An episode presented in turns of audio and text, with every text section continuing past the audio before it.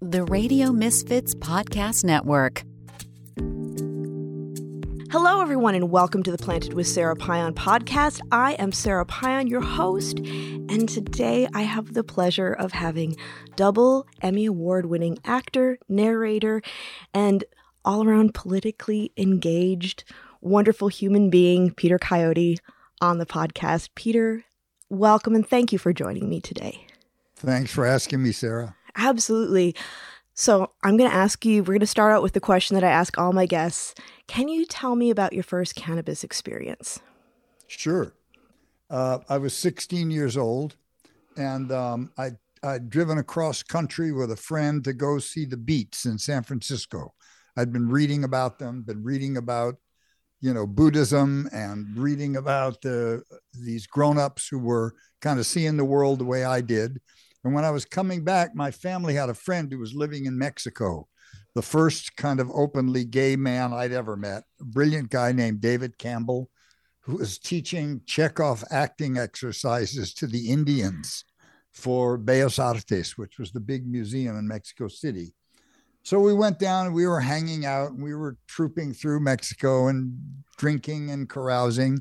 And he I think after a while he got a little tired of two teenagers. He was an old hipster who had passed himself off as black to work as a bellhop at the Hotel Theresa in Harlem, and his roommate was Billie Holiday. Oh, wow. So this guy had kept really good company. Yeah. So he started explaining to us about marijuana and how it wasn't addictive and how I'd had two friends die in a car crash drinking coming back from a bar. My parents were both not alcoholics, but close. And I was not a big fan. So we we went out, drove out into the country, got to this little ramshackle place with kerosene railroad lanterns hanging there, and this little campesino comes out, and we buy eight kilos of weed in a bushel basket. That's awesome. I remember it cost sixty dollars because I didn't know when I was going to be back, and I thought if this was going to be so good, well, we should, I should have enough. So as we're going back, he's rolling joints and giving them to me, and nothing's happening. I'm just driving my little old Volvo, and we're running through the desert. And all of a sudden, I scream, and there's some kind of huge animal in the road. And I jerk the car, and we go bouncing through the mesquite bushes and crashing through stuff. There was no animal, there was nothing. And when the car stopped, I realized I was totally high, totally gone. So we spent the next three weeks totally gone. And then we checked into a hotel and we stuffed towels under the door and we began stripping these kilos and wrapping them in newspaper and bundling them up and wrapping them in saran wrap. And if anybody had been looking, they would have seen the 10,000 narcotized flies on the screen who were paralyzed and they'd know what was going on. Anyway, I shoved them under the back seat of my car, drove to the border and went directly to jail. you uh you did it with a bang. Yeah. Yeah, I like I like to do things in a big way and as my father often said to me, son, life is hard for the stupid. what about for the curious? what, what, about the, the curious? Life for the curious. Yeah. Well, if you're curious and smart, you'll you'll get away. Right. Anyway, I uh, I don't know if you know it, but I'm a Zen Buddhist priest and I'm a transmitted teacher, which means I've been freed by my teacher to ordain my own priest and stuff like that. And so around when I got serious about Zen practice, I stopped using drugs. I was a heroin addict for 10 years and um, I just I had to change my life, and I started meditating mm-hmm. and went into therapy to get rid of some junkyard dogs in my psyche, and so I, I've got nothing against marijuana at all. I am curious about why everybody wants to be stoned. As I look at all these businesses and all this stuff that's going on, something's telling me that America's not a very happy place that people don't exactly like their lives as they are. And so I just see that as a priest and as someone kind of without judgment, mm-hmm. but I can't say I'm actually a part of the big marijuana revolution. In the in the 60s, I had all these friends who were really big dealers. I mean, burying semi trucks underground, Wow. putting grow lights in them, uh, hanging them in trees, and getting five thousand dollars a pound. And now, what I predicted would happen happened. Big companies have come in and they've used the law, health and safety uh, programs to wipe out all the small growers who had been, you know, paying their mortgages and making a little spending money, and then started realizing that instead of 10 plants, they could grow 100 plants or 1,000 plants. And so, just like unregulated capitalism, the whole thing sort of metastasized Yeah. into something that it wasn't in the 60s when I was there. Yeah, yeah, it has changed a lot. And I think I, just a couple of weeks ago, I was up in Humboldt visiting some farmers and hearing about people losing their farms, deciding not to grow after decades or even generations of growing. And also, the tragedy is that people who have lost their livelihood because of how it's turned into an industry and become very unfriendly for small artisan farmers. There have actually Yeah. been a lot of suicides up there. It's been and really, murders. Yeah. I remember the first murder in Humboldt. My daughter lived up there. My daughter's mother was a grower. A lot of my friends up there were growers. Mhm. And I watched the community change from a community to a collection of outlaws with lots of secrets, lots of, you know, keeping privacy and stuff. And then there were the Hells Angels, and then there were the Mexican mafias moving in. And it was not the kind of uh, what you might call the digger free economy at all. Yeah. Yeah, I I totally see that. It's it's a different thing. When I I came into this about well, it was a little over a decade.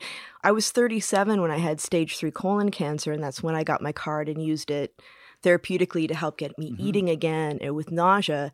And when I decided to work in the area, it was back when we were still medical. So we were we were seeing a lot of really ill people. We were still seeing a lot of small producers and people that were creating like very very thoughtfully cultivating flowers and creating edibles that were able to help people. Yeah, And- I remember that. I- I Yeah. see that. And now it's I, mean, I think, hmm, well, it's like anything else, you know, like opioids are a medicine. yeah. But if you're not careful, there's a show I've just been watching on TV called Dopesick, Oh which yeah. is about the Sa- the Sackler family. It's brilliant. Michael Keaton plays a country doctor who gets really helpful guy who gets hooked on opioids. So it's like anything else, you know, if you don't everything the reason I became a Buddhist priest is because everything boils down to people.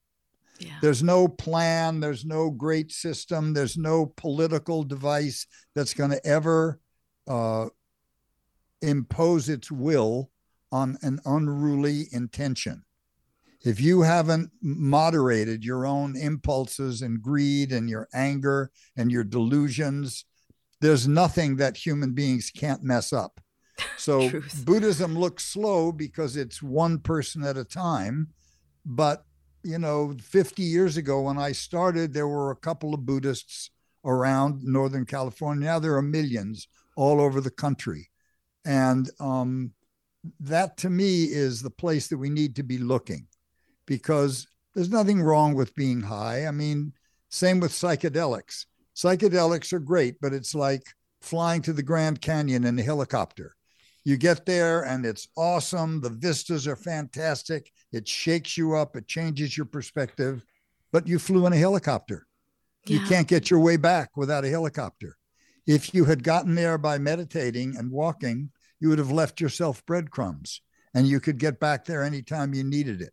So it's the same for weed. If you Mhm. can't get yourself back to a place where your senses are wide open, where you're relaxed, where you're able to enjoy yourself without it, you're always got to carry your crutch around.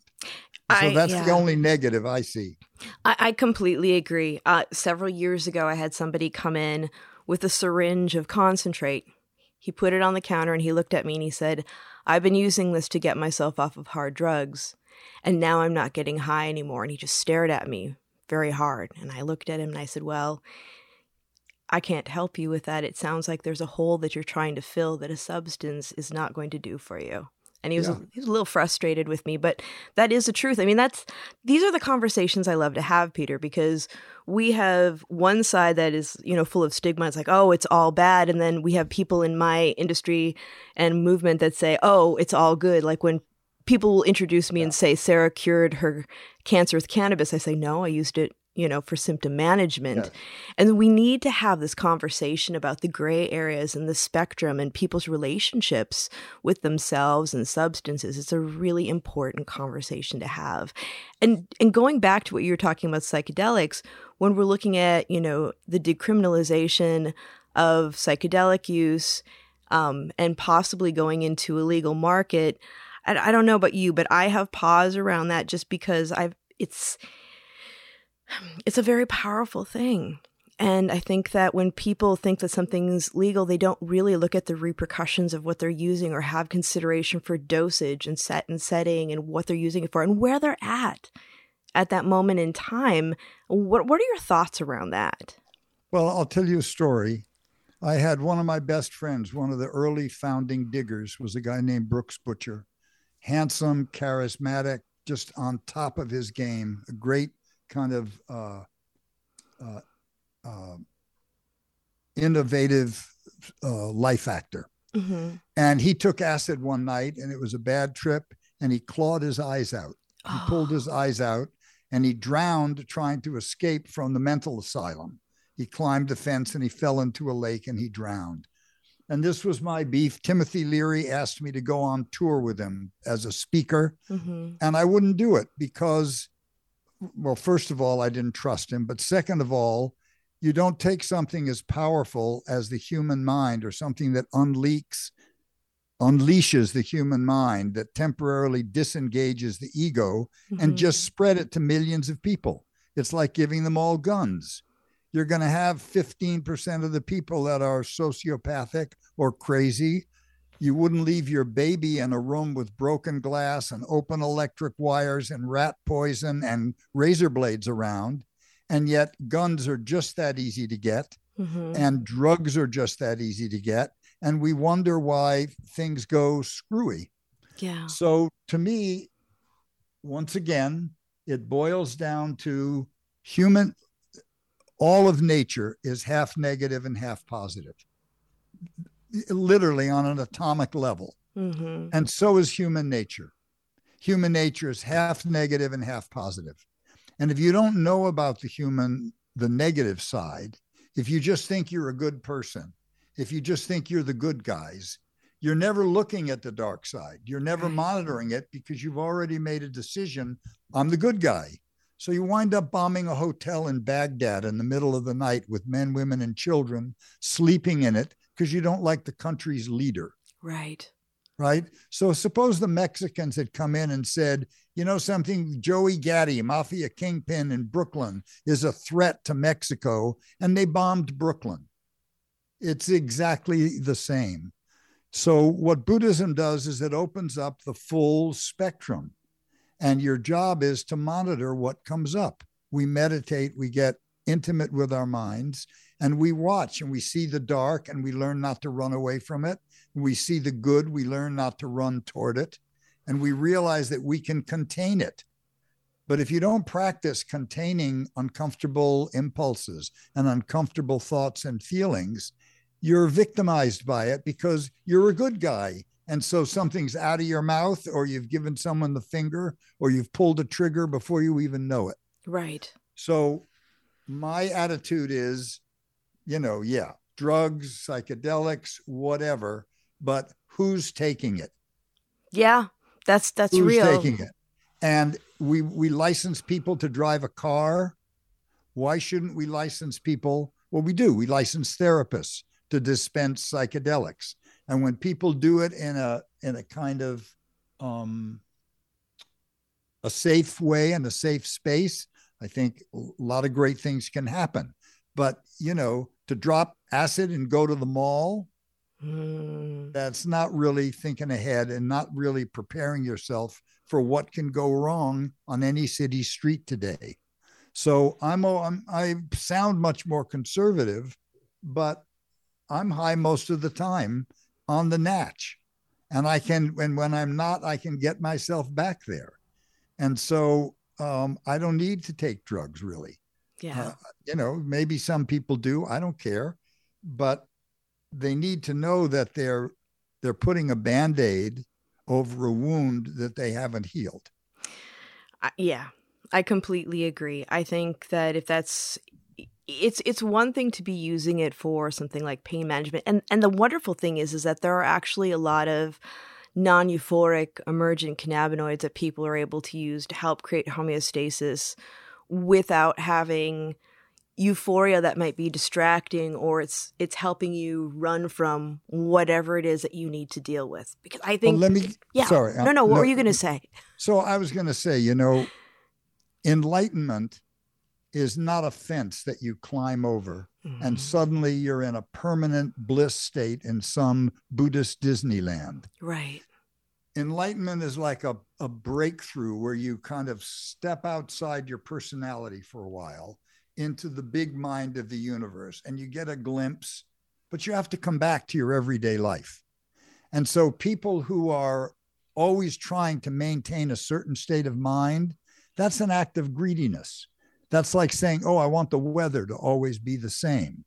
So unless you've been unless you've trained yourself to put up with discomforts, to resist scratching an itch as soon as it comes, to look at a pain before you do something about it, you're vulnerable. You're just like leaves being blown in the wind. So, what Buddha really wanted was to teach people how to live a noble, dignified life and be able to be helpful to others and he did that by teaching you how to contain the afflictions of the world, which are universal. We're all living in a peppered wind. But if we try to run away from it, if we try to hide from it, we're usually winding up in a bar in the wrong bed, shopping, gambling, doing something like that. So we're not accepting the parts of life that we don't particularly like that come along with the parts that we do like because the universe is half positive and half negative. Yeah. And then that running, we end up with even more emptiness.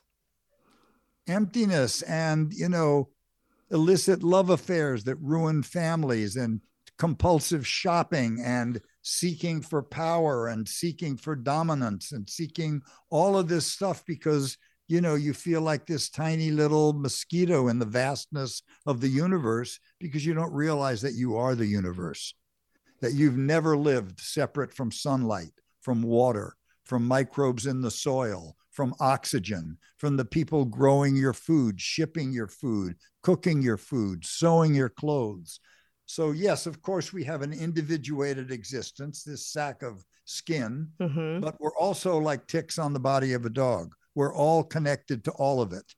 And if you only see the one side, if you only see the sack of skin as a separate entity, you know, the universe is terrifying. You think it's all out there. Yeah.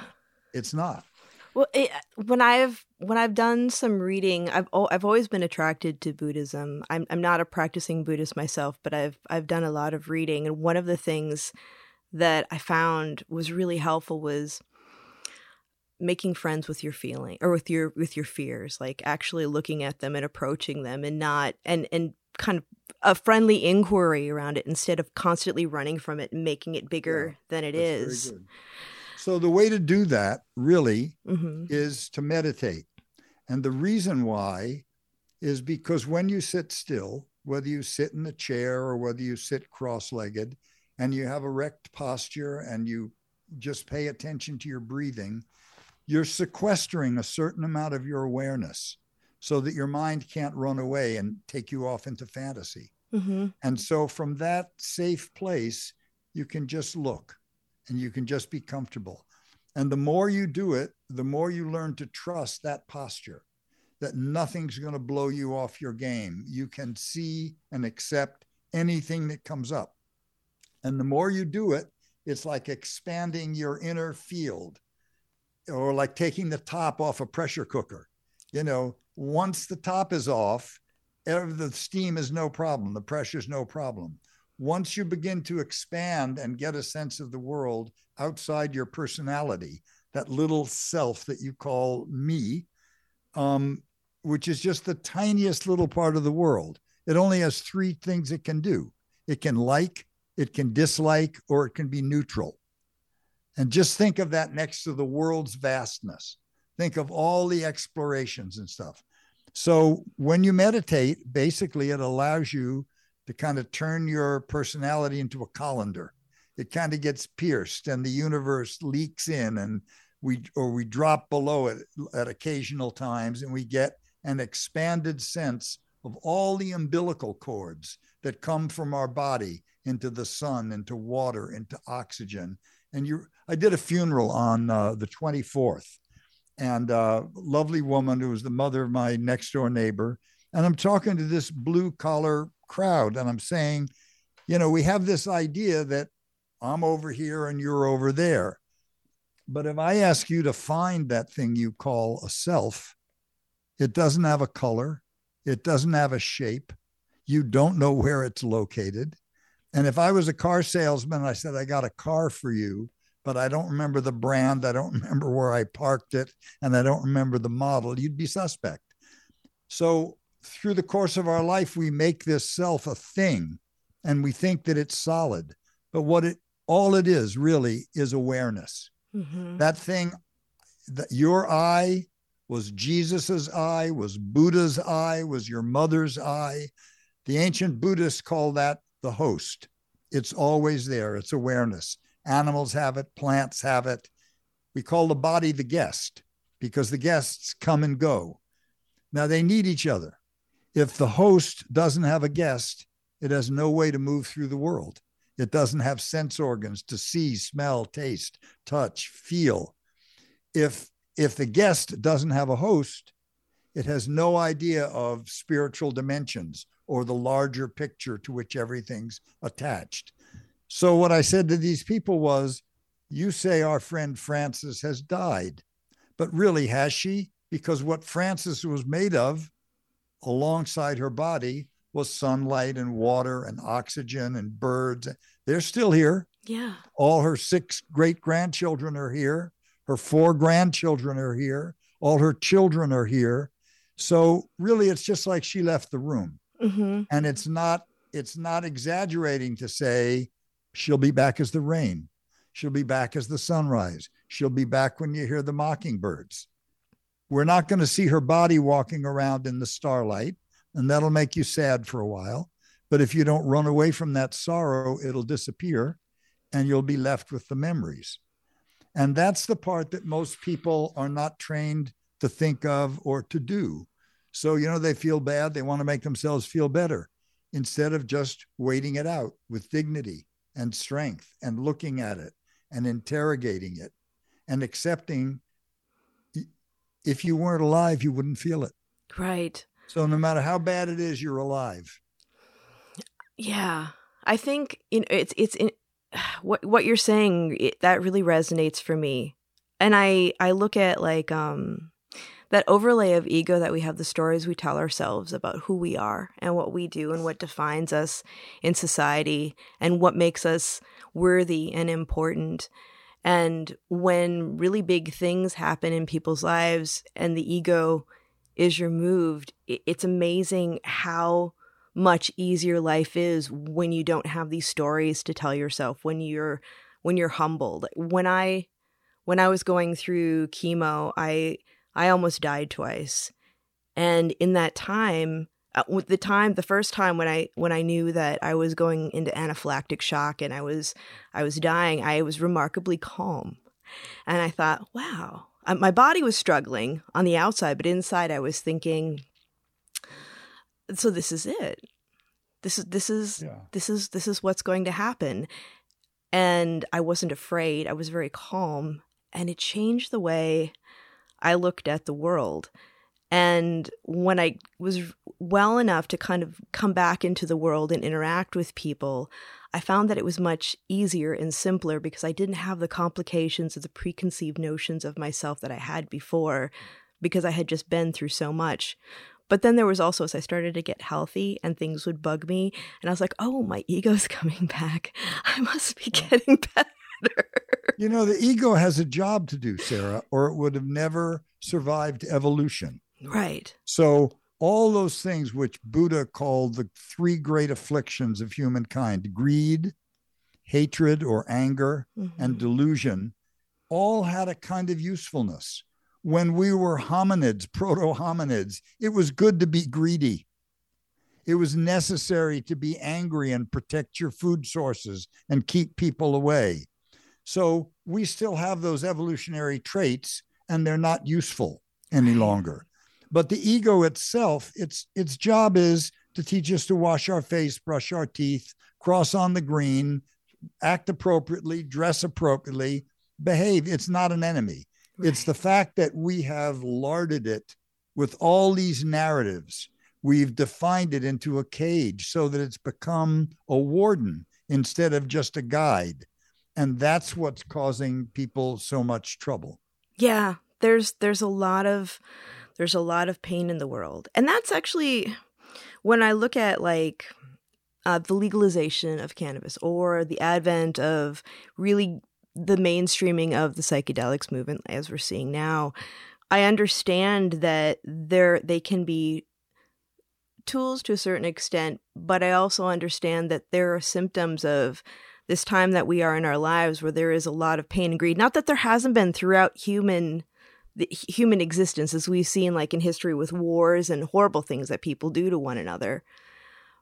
But it just when I look at like when we looked at cannabis before we went into legalization, I used to talk about it as being a new way to look at the world. Like when we would, I, I did a compassion, I used to run a compassion program to get free cannabis to people who were critically and chronically ill because insurance mm-hmm. doesn't cover it. And it helped them not use opiates, benzodiazepines, things like that, right. that could be far right. more harmful. But now when we're looking at the things that are going, I don't even go to conferences anymore because the the conversations just aren't as heartfelt and interesting. There are some people that are there that are very present, but by and large, it's people that are that are just looking at it as a commodity. And in some ways, especially when we're looking at companies that are just grabbing other companies, putting people out of business, you know, families who, you know, are losing their generational wealth because of this, it reminds me of the coked up day traders back in the day.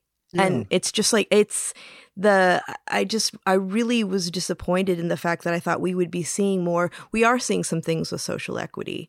Um, we are seeing people who are impacted by the war on drugs being able to, you know, uh, be players in this field, but not as much as one would like. And also giving people the tools to create generational wealth um, would be a really important thing. I feel like we have we have our sickness in our society where we don't they're either the people who will do everything to get past everyone to get what they want and there are people that are seriously struggling that can't seem to get a leg up on life and it's it it affects generations beyond them. And that's something that really concerns me. Well so two things you make me think of. You mentioned earlier about the diggers yeah we were talking. So the Diggers was this group of us in the Haight Ashbury, and we saw the counterculture as the possibility of coming up with a new paradigm, imagining a future we wanted to live in and making it real by acting it out. And we felt that the current system revolved around private property and profit. And so what the diggers did was we did everything anonymously and we did everything without money, figuring that if you weren't getting rich or famous, you probably meant it.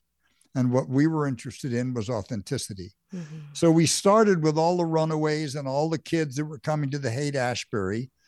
And they were broke and they were hungry. And the city was sending tour buses through the Haight taking our pictures like we were monkeys. And the Haight merchants, the hip merchants, were just like their fathers. They had 18 inches of counter and a cash register.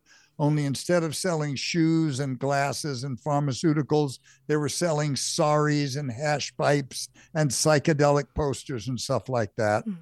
And so the diggers just started feeding people. We started going to the farmer's market, getting leftover food, and we were feeding 600 people a day.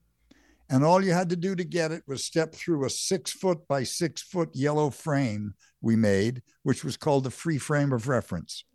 Bring a spoon, bring a bowl, step through the free frame of reference. And then we'd give you a little one on a shoestring and we'd invite you to look at the world as if things were free. Then we had a free store and we had tools, clothes, uh, books, furniture, everything, bicycles, everything worked, everything you needed. And the hidden, the hidden subtext of it was, why do you want to become an employee to make the money to become a consumer? We'll give you the shit. Yeah. Now, what do you want to do? Yeah. And we wanted people, we, we figured, you know, the whole model of the left was communism or socialism. And we just never believed that the middle class was going to throw itself on the barricades for the lumpen proletariat. But we believed that if people built lives that they wanted, they might defend them. And so that's what we did. We did that for three or four years. We printed the first Black Panther Party newspaper. We gave them food. Then we began building strings of communes around the country because we thought America was going to crumble. And we brought our own problems with it. But one of the pro- so we had personal problems. Then we had children who grew up who needed stability and order. And so people would move out of the chaos of a lot of the communes to get their kids schooling and to get away from wino Eddie, who was playing the tom toms at four in the morning when the mothers were waking up at five to nurse. Right. So there were those two things going on. But finally, what you're really putting your finger on is the way that unregulated capitalism sets a noose and draws everything into it. Yeah. So I've lived a lot in Europe. I've lived in England. I've lived in Italy. I've lived in France. I've lived in Spain. When I worked in the movies, it's like I would go places four or five months at a time. And they're capitalists, but they are regulated. They don't let the foxes guard the chicken house. They have laws. So everybody has health insurance. Yes, you pay higher taxes, but the people are not afraid of one another because everybody you pass on the street has voted to take care of you if you got ill. And that changes a culture. But in America, when in 2008 our economy crashed and 6 million people a month were being evicted, not a single banker went to jail, not a single banker was fined, you know. So our culture revolves around making money, which is a metaphor for ma- having power. And so we have a subset of people that are living absolutely for free. And in this time of global warming, they can build rocket ships, which are an amusement park ride for billionaires. And they can dump 30 and 40 tons of carbon into the atmosphere to bounce up and down in a spaceship, while most people, most people on Earth are having trouble eating, yeah. having trouble keeping a roof over their head, getting clean water. So these things are not preordained by human nature. These things are social and political decisions. Just like right now, you see all these people running for office vowing publicly to take over the election system. Oh, it's disgusting. Right? So until we recognize that we as human beings individually are responsible, until we can learn how to contain our own worst impulses and least developed parts, we are the problem we're trying to solve. And so all these wild-eyed, you know, people with the golden plan that's going to save tomorrow are forgetting about the dark side. And because they're not taking account of it, they're going to become it. Yeah. I guarantee you. Yeah. And that's what's happened to the pot industry. Yeah, it has. And actually, I mean, you talked a lot about the diggers just now, but one of our listeners, Alexander, was asking how you think that the diggers' free ethics could work in cannabis. Well, so there's nothing stopping you from growing a few plants and giving them away. Right. Yeah. You don't you don't have to you don't have to have a hundred acres of plants and permits and irrigation. For instance, where I live in Sebastopol, it's dry farming country. We have fruit trees, apple orchards. I, I have 40 fruit trees. Well, all of a sudden, the economy is changing for marijuana and grapes. super water intensive, super chemical intensive, changing the aquifers, changing the changing the chemicals that are going into the air, completely wiping out bee populations because the fungicides of the wineries kill the enzymes in a bee's saliva that turns their pollen into bee bread, which feeds their babies. So, you know, but in a capitalist system, if you can afford it, if you have plenty of capital, you can buy land, you can set it up, $25,000 an acre to, to grow uh, grapes. I don't know what it costs to do to do weed, and you're not answerable to the environment. You're not answerable to the community to say, hey, you know something, maybe we don't want 100 acres of weed in our community. Maybe we don't want to give up that much water. So the only way to, to get around that is to go small. If you think weed should be free, grow a little with your extra money and give it away. Set that as an example. Um, but the diggers were never an actual model for an economy. We were trying to engage people's imaginations and say, think about the way you want to live, really, and now start doing it and make it happen. And it's just amazing what we did. And even today, there's still 108 of us on an email exchange kicking in money every month. We're taking care of 15 of our people that got old and indigent, and we're able to give them 200 bucks a month extra over their social security to give them a little grace. So we didn't sell out when we had to leave the communes. We just adjusted to reality, raised our kids, did the best we could, but did not did not betray our principles. That's wonderful. I really I think it's so important for as a society for us to take care of one another and with one thing that really disturbs me and, and this is something like i said it, it goes back way farther than you and i have been living but the fact that there are very there is a very small portion of our society that's very wealthy and they've when we look at like hate whether it's racism or what have you a lot of that is by design because if people actually connected on their socio-economic commonalities rather than all these other differences we would have a lot more peace in the world and we'd be able to identify more problems and take care of one another instead of being distracted by these constructs of hate that benefit very wealthy people. So, do you know? I want to just get this name right so I don't misquote it. But there, there's a uh, there's a wonderful book called Sacred Pleasure. Oh, I don't know that one. I'm going to write it down. Okay, I'm going to see. I'm going to find it. The, the woman's name is Riane, R I A N E. Mm-hmm. Eisler, E I S L E R. And what her book is about is the oldest religion on earth, 30,000 years. The religion that made the cave paintings at, you know, um, having a senior moment. You know, you've seen all the pictures of the caves with the paintings of yeah. buffalo and lions and tigers and the little altars in them. Well, that that religion went for 30,000 years. It's where the uh, the Venus of Willendorf came from and it was a woman worshiping religion. They worshiped the vulva, breasts, the creative, life affirming uh, ability of women and they were partnership cultures. And sometime around 2000 BC, after this 30,000 years, um, these horsemen and shepherds came in, which were male dominated patriarchal societies. And they kind of took over.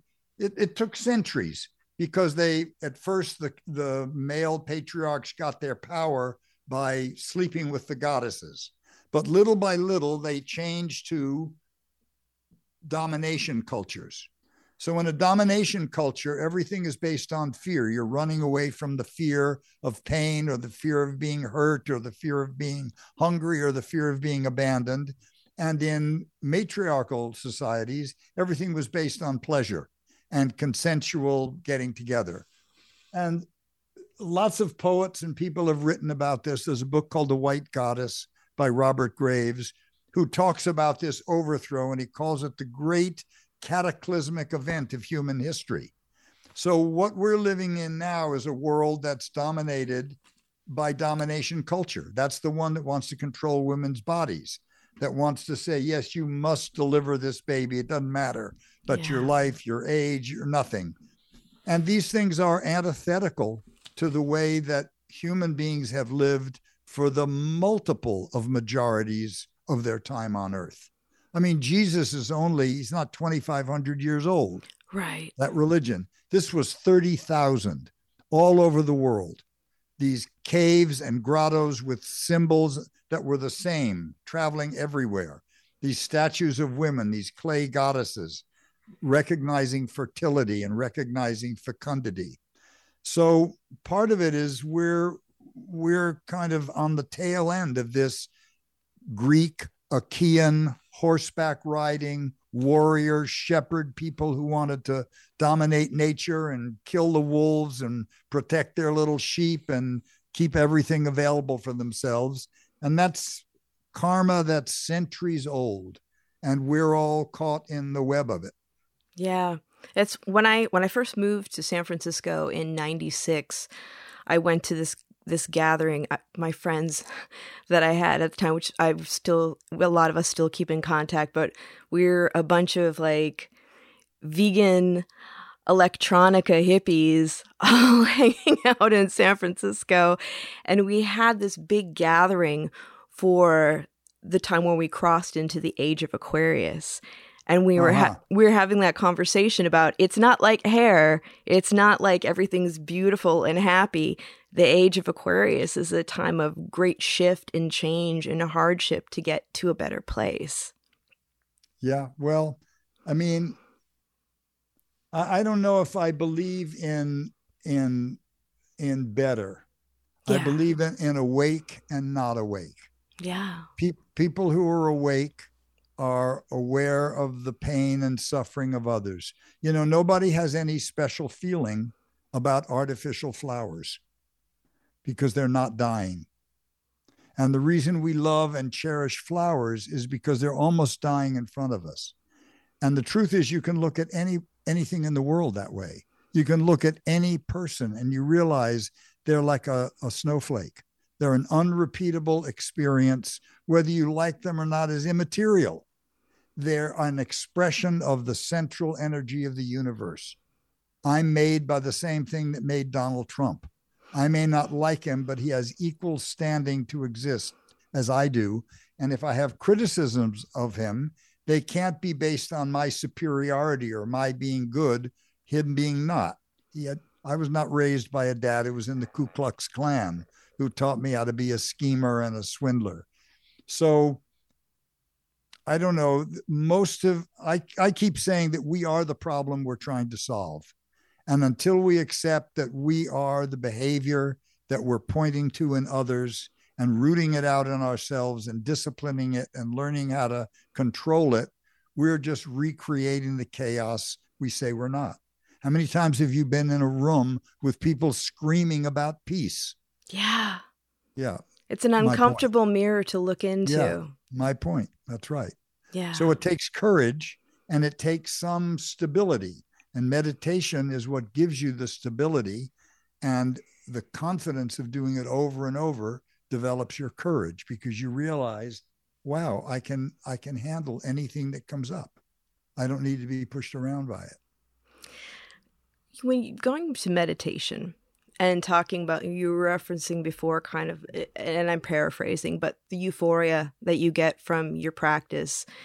And my husband jeff told me that you are quite the prolific songwriter. He loved your music when the two of you sat down and played music a few years ago.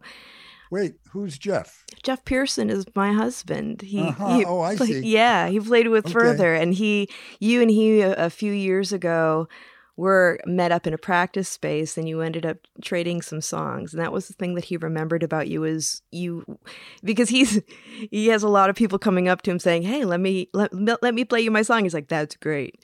But when he heard your music he was really moved by it and, and that's one thing that he's mentioned to me. He's like oh, most people great. yeah most people don't know that peter is actually a, a quite an accomplished musician and songwriter.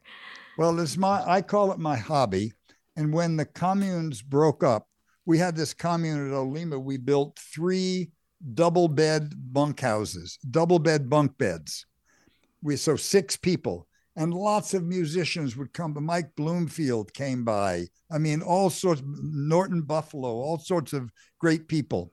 And when the 60 and I was I wrote a lot of songs, and um,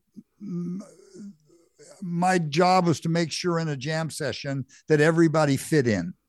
You know, I used to be a drummer. I kept good time and I wanted to do things so that everybody could participate. So when the communes were over, uh, I made a record with some friends. A lot of them had gone on to become professional musicians, but I knew I would never be a first rate musician. I'm a talented amateur. I was happy to stay there. I still play and study guitar and write songs. And we made this record and we gave it away another digger act. We gave it away to about 200 people who had come through Olema. And um, it, it was good. I mean, I love writing songs, I love playing music. And sometimes I think one day I was playing with Bonnie Raitt, who's an old pal, and she I and some Bonnie. people were over and we were playing, and she said, God, this is so much fun. I haven't done this in years. We should do this again. I said, Well, Bonnie, everybody's listening to your records you know the thing is you have to sit down and play and not compare yourself to the best in the world you just play as good as you can and you know don't hog the stage and share and express your life through your songs that's all you need to do it's true it's true and I, I know for myself, I, I, am I'm a singer. I, I sing jazz. So when uh-huh. you said Billie Holiday, she's always she and Nina Simone are two of my idols, along yeah. with Linda Ronstadt her Nelson Riddle. Well, I was orchestra. raised by beboppers. Oh, that's Literally. awesome. My dad's best friend was Charlie Parker's roommate in Kansas City. No. Brought, brought, him to New York. And my neighbors were Al Cohn and Zoot Sims and Freddie Redd. And I went on the every birthday from the time I was 10 to 17 when I left the East Coast. I would go to the half note Thelonious Monk and I have the same birthday, had the same birthday. He toasted me twice with Coca Cola. Ah, that's um, awesome. Um, yeah, that's why I was never so much into the 60s music scene. I, I, grew up with jazz heads, really, from 10 years old, jazz and blues. And my uh, my kind of foster father was a gospel singer, like uh, Swan Silvertones. Wow. I mean, yeah. So that's that's where my musical compass took me. Yeah, I, me too. I was I was raised on all sorts of jazz. My parents though liked more contemporary stuff. Like I was raised on like George Benson, Grover Washington Jr. Yeah. And then I started delving into like Sarah Vaughan and all that stuff yeah. and really geeking out on it. And it's I, I felt really, really fortunate to be able to see Nina Simone before she passed. It was yeah, just she was a, a, beast, wasn't she? I mean, yeah. awesome. Yeah. Well, I mean, so I studied drums with uh, I studied drums with a guy named Cozy Cole, and uh, Dinah Washington's son was my classmate, and uh, I was in a band from about 11 years old to about 15. Uh, there's a young jazz man named Roger Glenn around here who's a, a, a Latin jazz guy, just oh, cool. a brilliant guy. And his older brother, he was 11, and his older brother was the horn player in our band, the Fabulous Imperials. And we were making, when I was 11 years old, we were making $25 a night in the 1950s playing CYO dances. That's some good money. Yeah, for a for an 11 year old to have yeah. $50 in his pocket when Coke was a nickel. yeah. I love it. Well, when you when you're getting into your creative space, what, is it does meditation help you or what is it that really inspires you to get into that flow state well all i have to do really is just put my attention on my breathing and it's just like putting the clutch in in a stick shift car i disengage my mind from thinking about it and so it's just spinning free you know, in a stick shift car, you can step on the clutch and you can give the engine as much gas as you want. It's not going anywhere. So when there's something I have to think about, well, I'll put my attention on what I'm thinking about. But most of the time, there's just odd little scenes and movies and random quotes and observations that are just bubbling up. And I just I just keep it at sort of a low boil. I, I don't have to I don't have to do anything particular. All I have to do is put my attention on it. And my, at this stage in my life, my mind doesn't have a lot of boundaries. That's awesome. When we're getting to the end of our time, but I wanted to ask you when you look at like what are things that you're excited about when you look to the future of our our society and mindfulness and people creating balance in their lives or or just something that just comes to mind for you?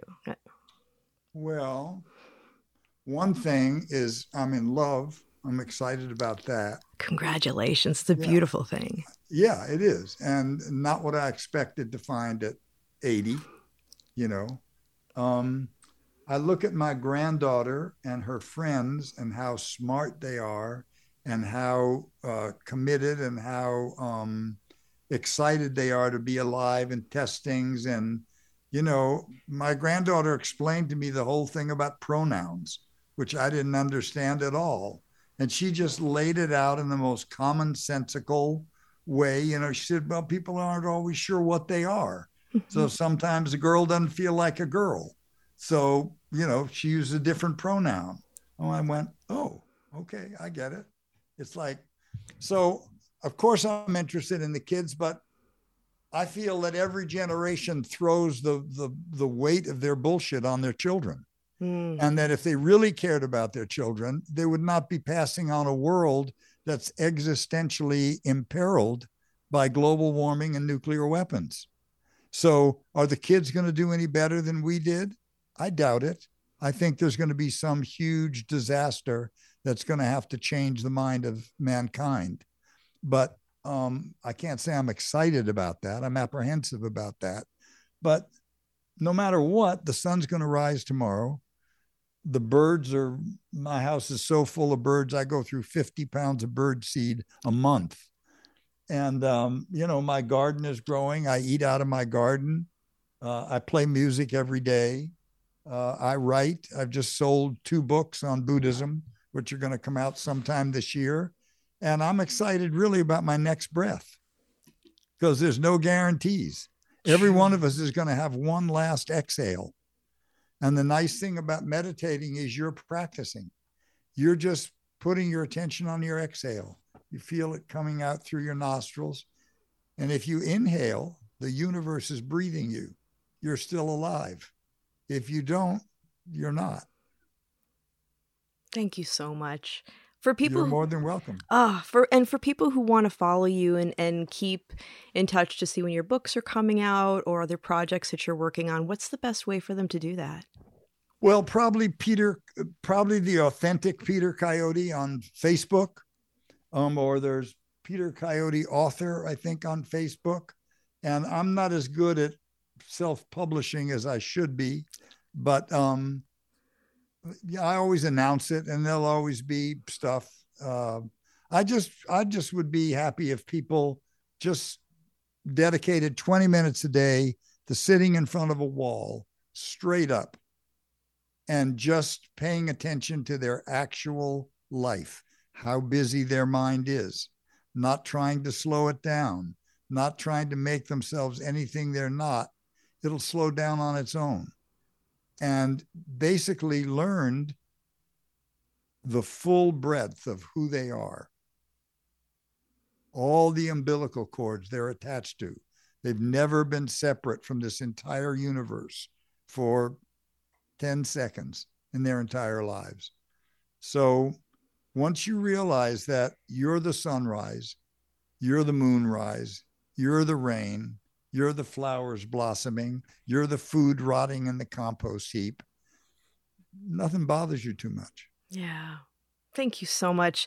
I got I got to tell you, I had to I had to keep it together a couple times we were talking because some of, well, I I love everything you have to say, but uh, there were points that you made during our conversation that just it got me misty. That got me really thinking and really, really touched my heart. So I, I just want to thank you for spending time with me on Well, this Thursday morning. You ask good questions, and that's my gig. You know, I'm a priest. I'm Yeah. supposed to think of these things. Yeah. So uh, thank you, Sarah. Oh, thank you. Thank you so much. And everyone remember, Planted is twice a month. And if you like listening, please give us a review, share it with a friend. Let us know what your favorite episodes are. And if you'd like to stay in touch over social media, we are Planted with Sarah Payan on Facebook and Planted with Sarah on Instagram and Twitter. You can also go to our website, www.plantedwithsarah.com, or listen to us on our parent network, Radio Misfits Network, where there are other great podcasts, like one of my favorites, the Winemakers Podcast. So check it out. You can listen to Planted wherever you listen to your favorite podcast, whether that's Pandora, Spotify, Amazon, Google, Apple, Stitcher. Tune in. We are there. So join us. And until next time, stay curious, stay safe, and remember it's a wild world out there. Be good to one another. Until next time, take care.